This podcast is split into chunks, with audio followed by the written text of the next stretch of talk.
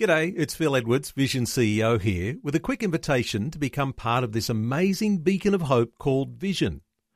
Together we can put our love into action to help people of all kinds build or rebuild their lives on the truth of God. Please consider the part you can play during our upcoming Visionathon appeal, remembering that it's your support that makes Vision possible, including this podcast. Life, culture, and current events from a biblical perspective. 2020 with Neil Johnson on Vision. Our guest today was a personal friend of George Verwer. And just a month ago, on the 14th of April, we lost one of the world's most significant Christian evangelists, George Verwer, who founded Operation Mobilization. OM is one of the biggest mission organisations in the world, with around 7,000 mission workers in 118 countries. George Verwer was an outstanding Christian leader.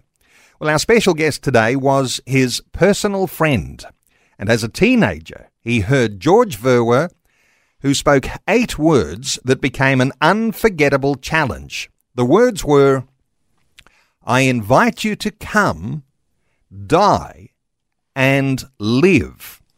Such was the effect on our special guest today that he went on to form Gospel for Asia, training over a hundred thousand young people in the knowledge of God, teaching them to serve millions of Asia's poorest people through Christ's love in word and deed. We're going to talk radical discipleship today with our special guest, K.P. Yohannan, the founder and president of Gospel for Asia. He's an author, speaker, and missionary statesman. Officially, KP is known as Metropolitan Bishop for Believers Eastern Church. He's written over 200 books on Christian living and missions. And in India, he is so well respected, many of his followers have a special title for him. We might talk about that in a few moments. But let me make a special welcome to 2020 to KP Yohannan. KP. Oh, so good to hear your voice. Um, and hi, good to hear your voice. KP, um, you are to be with you today. You're officially called Metropolitan Bishop, and for a lot of our Australian church-going listeners, a little bit different to what we're usually used to. Uh, just a few years back, you decided to change the way that you talked about one another in church life in your Indian context. Give us a little idea about what it is to be Metropolitan Bishop. Well, that title is like president, uh, but in the Eastern uh, faith of the uh, uh, church, uh, they use the title uh, and Metropolitan, and uh, we have some 28 uh, bishops, and then uh, first among equals uh, is the uh, president, Metropolitan. We have some 3.5 million believers, part of the church in some 18 countries that are following the Lord, and so you know, a short time, whatever time, um, I'm called to lead the church along with all our uh, bishops. Uh, 50 dioceses have started to uh, India and other countries in Africa right now. We started the work. So basically, it is um, preaching the gospel and helping the poor and needy and uh, establishing um, a congregation uh, that just like Book of Acts, nothing else. And so the, the title is only in our context, uh, uh, that's what it means. It's nothing uh, different. And so um, uh, it's, it's quite simple. I mean, usually I'm known now as Metropolitan Yohan. That's quite easy to remember. Yes, and uh, there's symbolism and there's significance in the way your title sounds. And uh, for listeners, uh, to describe your church, I've uh, read it as described as evangelical in nature and outlook, oriental in worship, democratic in function, and orthodox in governance and character. Uh, is that a fair description? Yeah, it is. It's very much. We are, you know, radically committed to God's word and um, the history of the church. You know, um, um, we, uh, when worship of the church becomes the reason we people gather just to meet a man and hear his preaching and singing and all these things. But you know, for 1500 years of the church, there was no pulpit in the middle of the church where today, like we have in a lot of places, people uh, come just to hear preaching. But the, the church always was. People gather around uh, the Eucharist uh, or the Holy Communion, um, where, yes, they read the Word of God and they sang, but the reason for gathering was the Lord Jesus Christ. And so uh, things change so much in the history. And we are not, we are not against any group or any movement, but we have a greater emphasis on uh, embracing um, the sacramental life, um, not just Sunday, but uh, all the time living every day knowing that we are moving toward eternity and uh, live our life as though we are no more here and being Christ's witness, not just in doctrines, but also in the way we conduct ourselves. And so uh, that is, um, you know, the clear teaching of scripture. And, you know, in all churches, we, we work with every denomination, every group. And, and um, for example, when we send out our missionaries to plant a church, uh, if there is a church in a community of any kind, we don't encourage our people to go there uh, and start something because they be hear about Christ and they're part of some be a Christ, but you know, for us, um, there is no competition, no disunity, anything like that. Um, but we, we do have this incredible commitment to know the Lord, but also to reach out to, people that never heard His name. You know, the three billion people living in our world today that do not know that Jesus died on the cross, buried and rose again. And um, we somehow need to get this message to them because He's the only hope for them to find life and forgiveness of sin. And uh, this is uh, what we teach um, and move forward. Of course, as you said earlier, you know, uh, meeting George Verwer when I was barely 17, um, you know, that call to follow the Lord and do live as Jesus lived as much as possible the way um, you know he lived. Uh, that stirs my heart then and now, and this is the way of life for us. As you say, three billion on the face of the earth who do not know, have not heard uh, this message of Jesus Christ, uh, of salvation uh, by grace. And uh, let me bring you to some of your favorite words. Um, when we talk about radical discipleship, and in my introduction, I said this would be a conversation about radical discipleship and what that looks like. Another one of your favorite expressions, never give up. But when you talk about radical discipleship, what do you, what sort of pressure do you put on people? What sort of uh, what sort of vision do you cast? Uh, how do you expect your followers and uh, those who are uh, responding to your message to behave differently? What's radical discipleship for you, KP?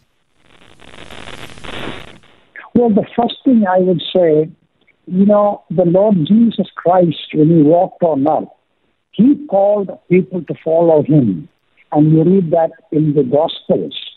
And Jesus never put condemnation, guilt trip, or force people, threaten people. He did not do any of those things.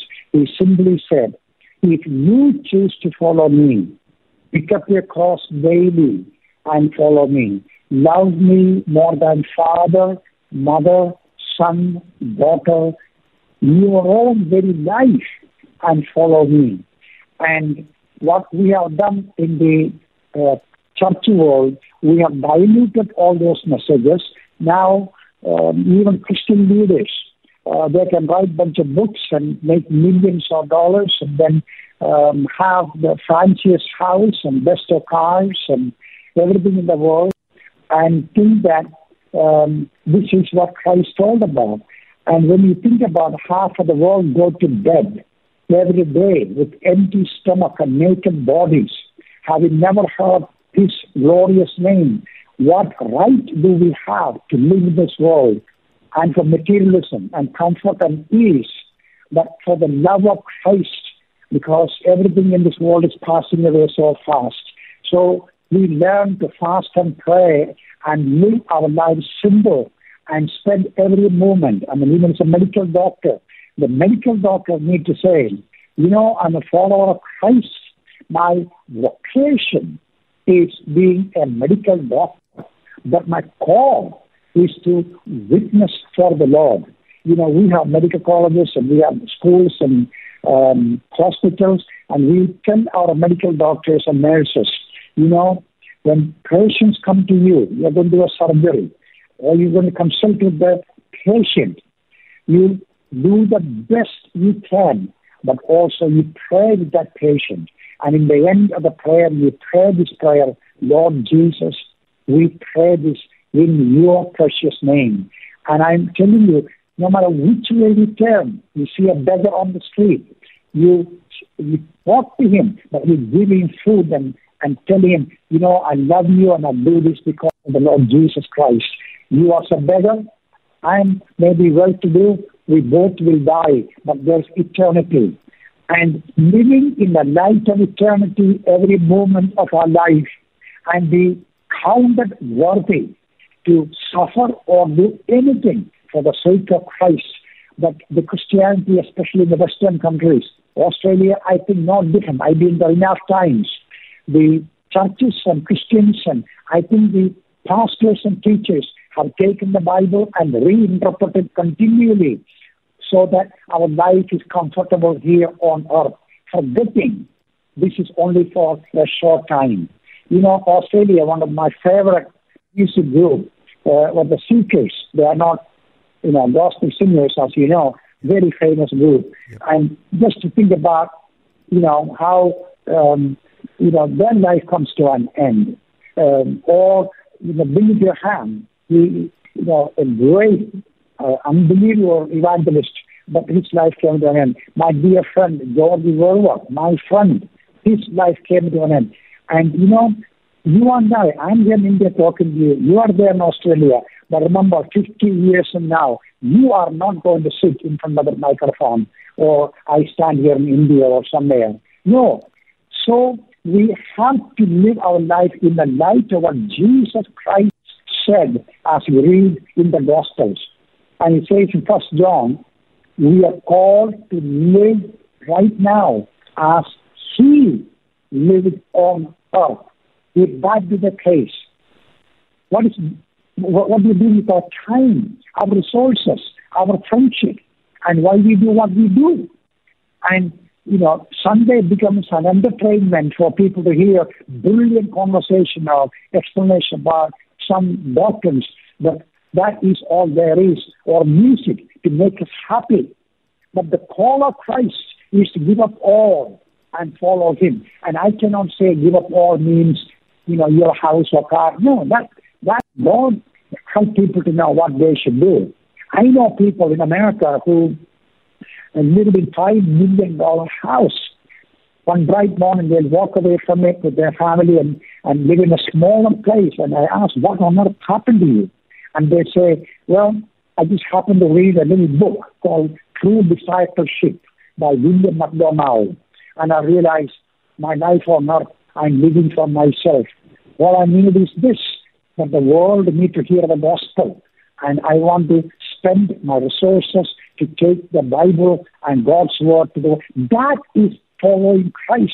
The cults are doing it. You realize that 60,000 Mormon people marching on earth with their missionary zeal and the, the, the, the cultish beliefs. But think about the evangelicals or Protestants. How many parents are praying every single day, God, please call one of my children to serve you among people that never heard the gospel? How many parents are crying out to God to send their children among the more unreached and places of opposition and difficulties to preach the gospel? Whatever happened to us? So it is not my gospel. I struggle every single day. I mean, I'm 73 years old, but the struggle is always there to say no to myself for the sake of Christ. You know, now you, you think about South Sudan, 400,000 people are walking away with their life and, and the killing and fight going on. And Northeast India, just last week, 60 of our own churches were burned down to earth by the fundamentalists and fanatics. Think about the suffering of people. The question I ask this coming Sunday, when you hear these stories, what's happening around the world and the persecution, will we take half hour to cry out to God for the suffering? Will we pray that these people will hear the gospel? No. We will go on with our own agendas and our own. This is not the gospel of Christ. KP, before we go any further, uh, let me uh, in on some uh, some of your mm-hmm. feelings and your thoughts about those words that George said that changed your life. Uh, I wonder if you can reflect a little for us. I invite you to come, die, and live. For some people, that sounds a bit strange. What does it mean to you? Well, for me, I'm a very young person, along with some 400 young people sitting in this auditorium in Bangalore, where George was a speaker. I never met the man. He, he must have been 30 years old or something at the time. And it was a, a long message that he spoke, as a matter of fact, on discipleship. And uh, he held up a little book in his hand titled uh, True Discipleship by a man called um, William MacDonald. And then he explained that, um, you know, the call of Christ to follow him is not just to find forgiveness of sin and go to heaven.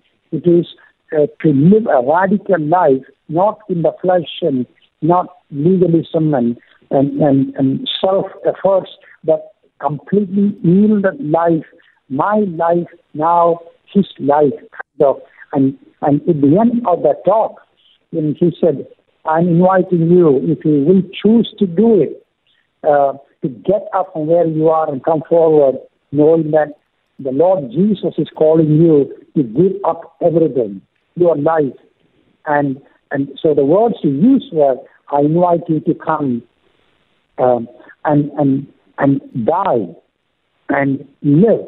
And it was um, uh, quite a strange words to hear, but it was very clear what he was asking. He talked about, as a young person, uh, what it meant to him following the Lord. And, and I know he, it, it, was, it was that night that I said, oh my, I never heard this before. What does this mean? You know, I was scared to death, literally, when uh, he uh, began to explain about the suffering, the difficulties, and the Gospel of Matthew, chapter 10, where Jesus told, Come, and I will send you as sheep among wolves. These are difficulties, and um, uh, uh, difficulties and problems are not forced on you, but you embrace it for the sake of others who are desperate need for the gospel and suffering. And um, um, KP, I understood it. It's the Holy Spirit, I think. Yes. When we hear those words, I invite you to come die and live. Uh, some of us get concerned about that word die in the heart of a statement like that uh, because you've got a figure of speech, a figurative way, dying to self. And we understand that that was what Jesus uh, calls us to do. Uh, when did it dawn on you that dying to self was one way of interpreting that word die? Uh, but you recognized, and was it in that moment when you heard these words, that there were consequences to following Christ that could be persecution, that could be suffering, uh, that could even be dying? How do you reflect on that word? Well, you know, that that that is what actually difficult for me to handle because it was not just saying uh, come, um, you know, um, die, but he explained what that meant. He explained that from God's word. All the disciples that followed Jesus, he told them, you know, you take it to a cross, which is not saying take a wooden cross, but rather a, a way of life that you don't live for yourself. You you choose with love give up whatever you want and live such a way that the only thing matters is the Lord Jesus Christ and the people that He died for. And, uh, you know, I, I wish I could tell you that night I understood everything and I became a radical disciple. No, no, no. And I think even today, after all 50 some years, I find myself every day repenting and coming back to Christ because I see the selfishness and self-centeredness and the love for comfort and ease. And I have to choose every day uh, this narrow road. It is not easy. My flesh hates it. And, you know, recently when I heard about some massive crisis in um, Rwanda, about thousands of people dying uh, of flood, and where we work, we are missionaries there. And, you know, I said to myself, well, I have a choice uh, to pray um, uh, for that. Also, I have a choice to spend a day or two in fasting and praying for them. And the moment I thought about fasting, I said, oh my goodness, my life is so busy, um, too much to do. How can I do that? But then it was not, you know, somebody forcing me to do that.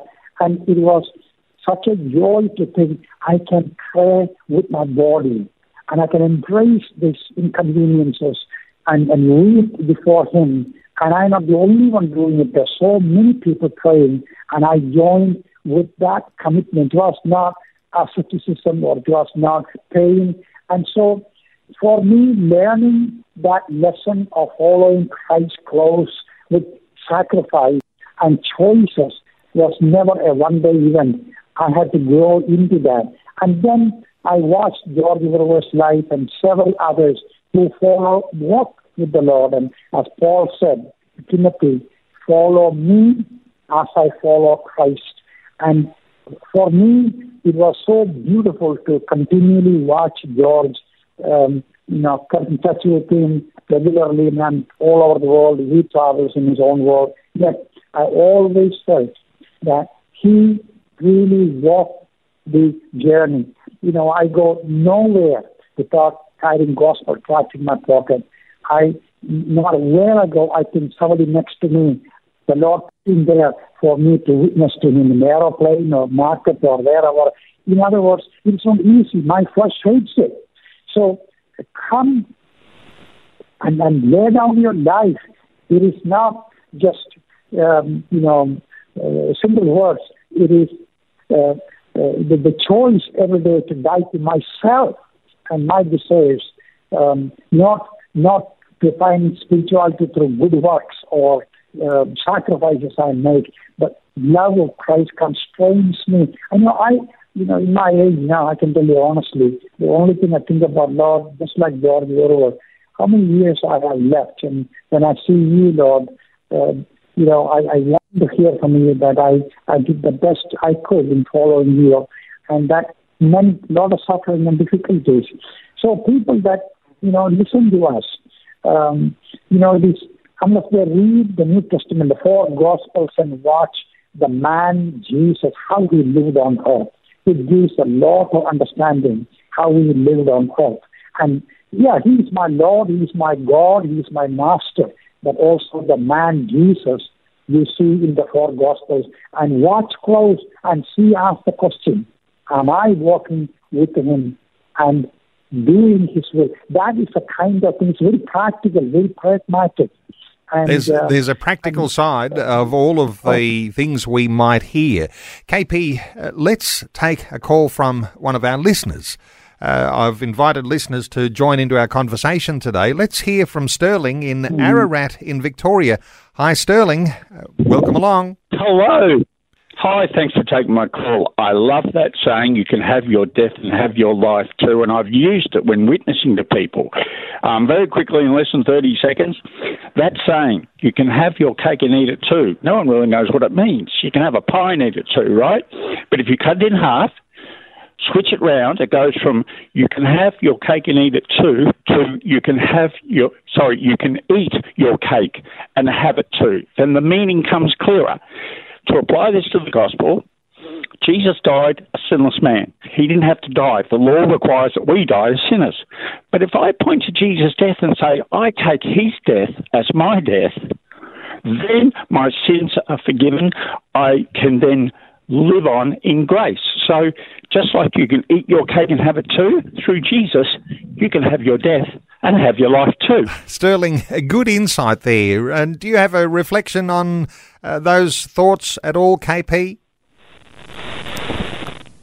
Well, you know, people can only walk um, uh, with the light they have. And, you know, um, I have friends of all kinds, and, and I don't condemn or criticize anyone. And I think um, if um, the key is not, the focus is not if I have, you know, half of the cake or, um, um, or, you know, what makes my life happy and this and that. My emphasis is, you know, I just want to know the Lord and, and be led by Him in everything I do. And I don't think um, uh, God is in the business of condemning, criticizing, and demanding people to do things. No, it is the more you know the Lord, the more um, you do things. And I, I don't think there is a common one thing all everybody must do. I have I know people who live in extremely uh, nice life as far as the world is concerned, yet they walk with the Lord. Then there are poor people who have nothing but live and unhappy. So it's not all, your your journey with the Lord uh, is is to do with not knowledge of God, but actually experiencing God. And um, um, you know, for me, there was a time to spend half hour in prayer was like a tyranny many, many years ago. But as I began to experience His glorious presence, you know, um, it became such a joy, and I couldn't do, I didn't want to do anything else but be with Him. So, you know, what that Theodore said, you know, he understands the way it is, but, you know, for uh, the, the key question is um, the, the, the way we live our life with understanding the Lord gave us, and that's that's uh, my response to that.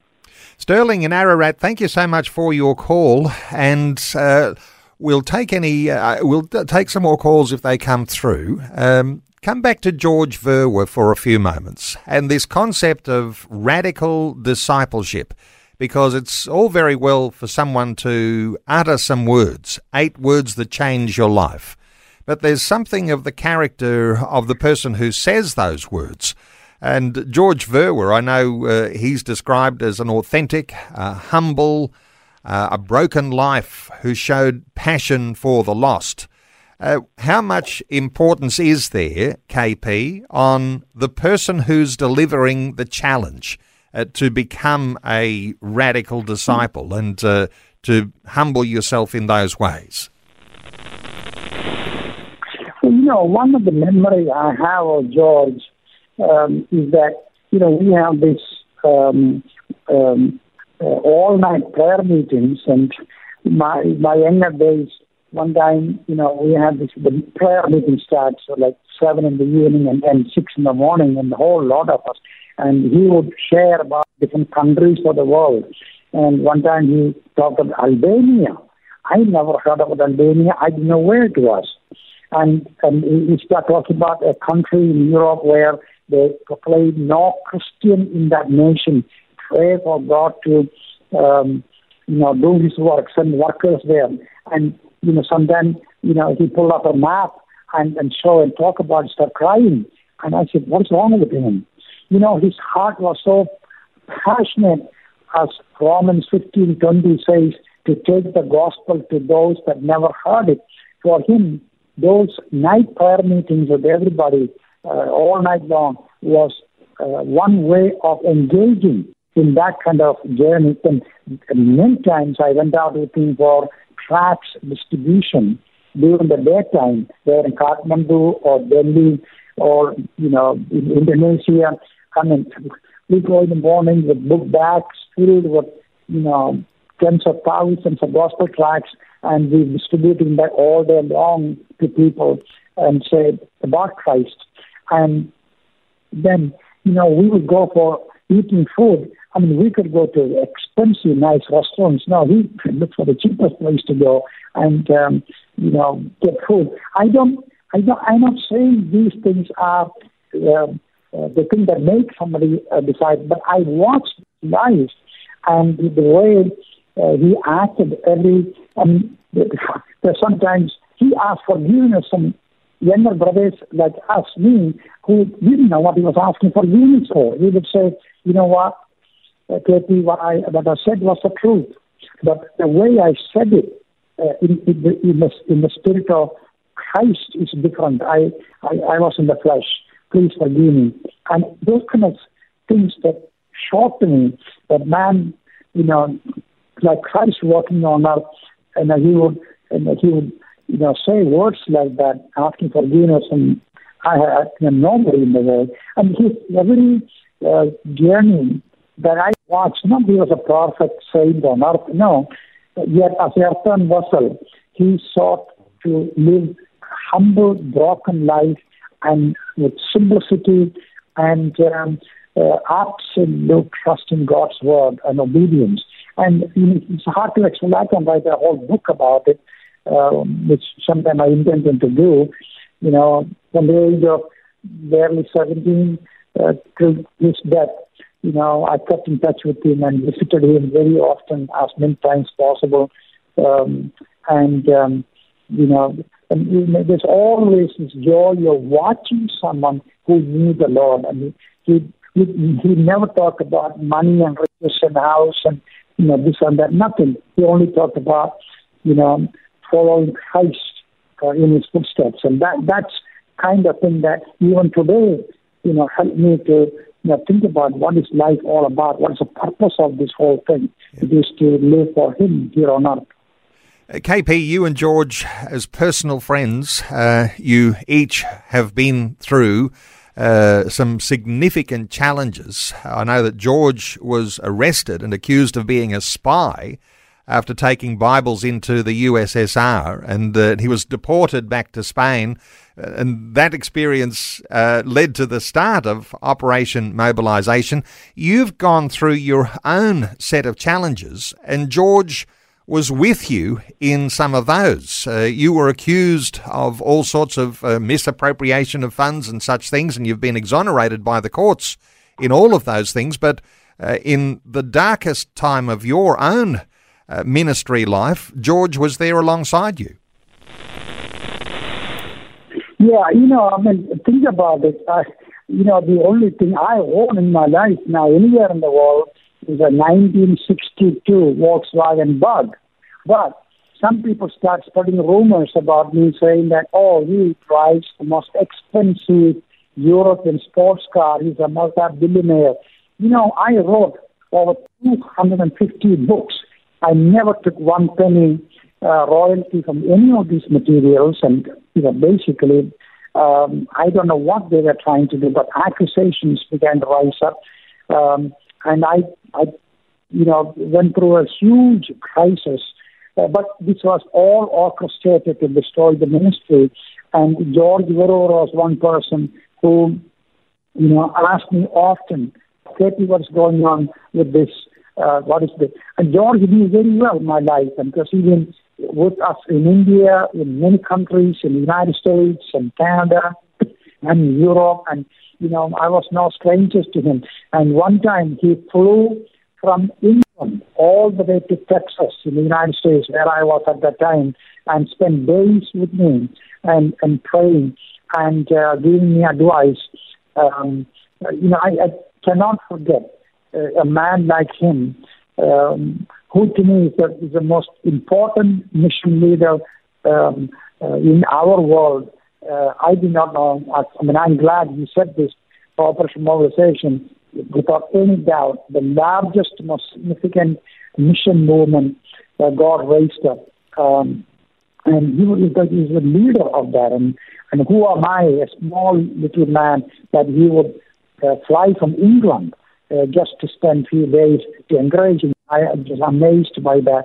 But you know, the Lord uses suffering, uh, no matter what kind may be, uh, to help us to depend on Him. And I write about that, by the way, in my book.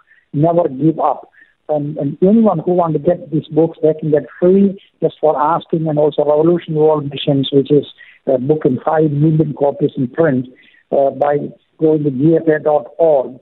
They can get that free without any obligation. But you know, and I'll give that I'll give that website in just a few moments uh, again, so people can get a hold of uh, those free books uh, that we're going to talk about in just a few moments. Uh, just quickly though, because time's running out for our conversation. Uh, your friendship with George Verwer, uh, you credit him with showing mm-hmm. the Indian people that they could be missionaries. Uh, before his arrival on Indian shores, uh, you're saying that, in some sense, uh, Indian missionaries expected the missionaries to come from Europe. Uh, but he told Indian yeah, people that they could be missionaries. Mm-hmm. Uh, that's a significant foundation, yeah. isn't it? And, and even for your own GFA mission.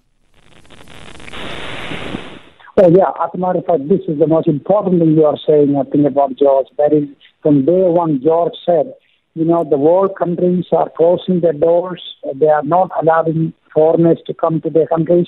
The only answer for world evangelism is from people from their own countries um, um, doing evangelism and mission work and going to the uh, cross culturally, and new people should take the challenge. And this actually was the the, the seed that uh, George sowed. That later I realized the answer to Africa and India and China, any of these countries where outsiders cannot come and be there as missionaries like in the past, we must pick up the challenge. And George showed that. And when I was 19 years of age, George told me, you better learn to be a leader and lead other young people for evangelism. We, Uh, Americans and Europeans and Australians, we cannot be here forever. It's your, I mean, he didn't tell that to me alone, but he told all of us in Nepal and other countries. And I'm sure what he said is true, that those kind of words helped me to realize that, you know, God calls all people from everywhere. I'm not saying Australians or Americans or Europeans should not go as missionaries wherever God called them to go, but the heaviest burden was on us for our own people. And that actually was the uh, the powerful thought uh, that changed my thinking later, uh, thinking about world evangelism on my part, starting the organization, uh, you know, GFA World.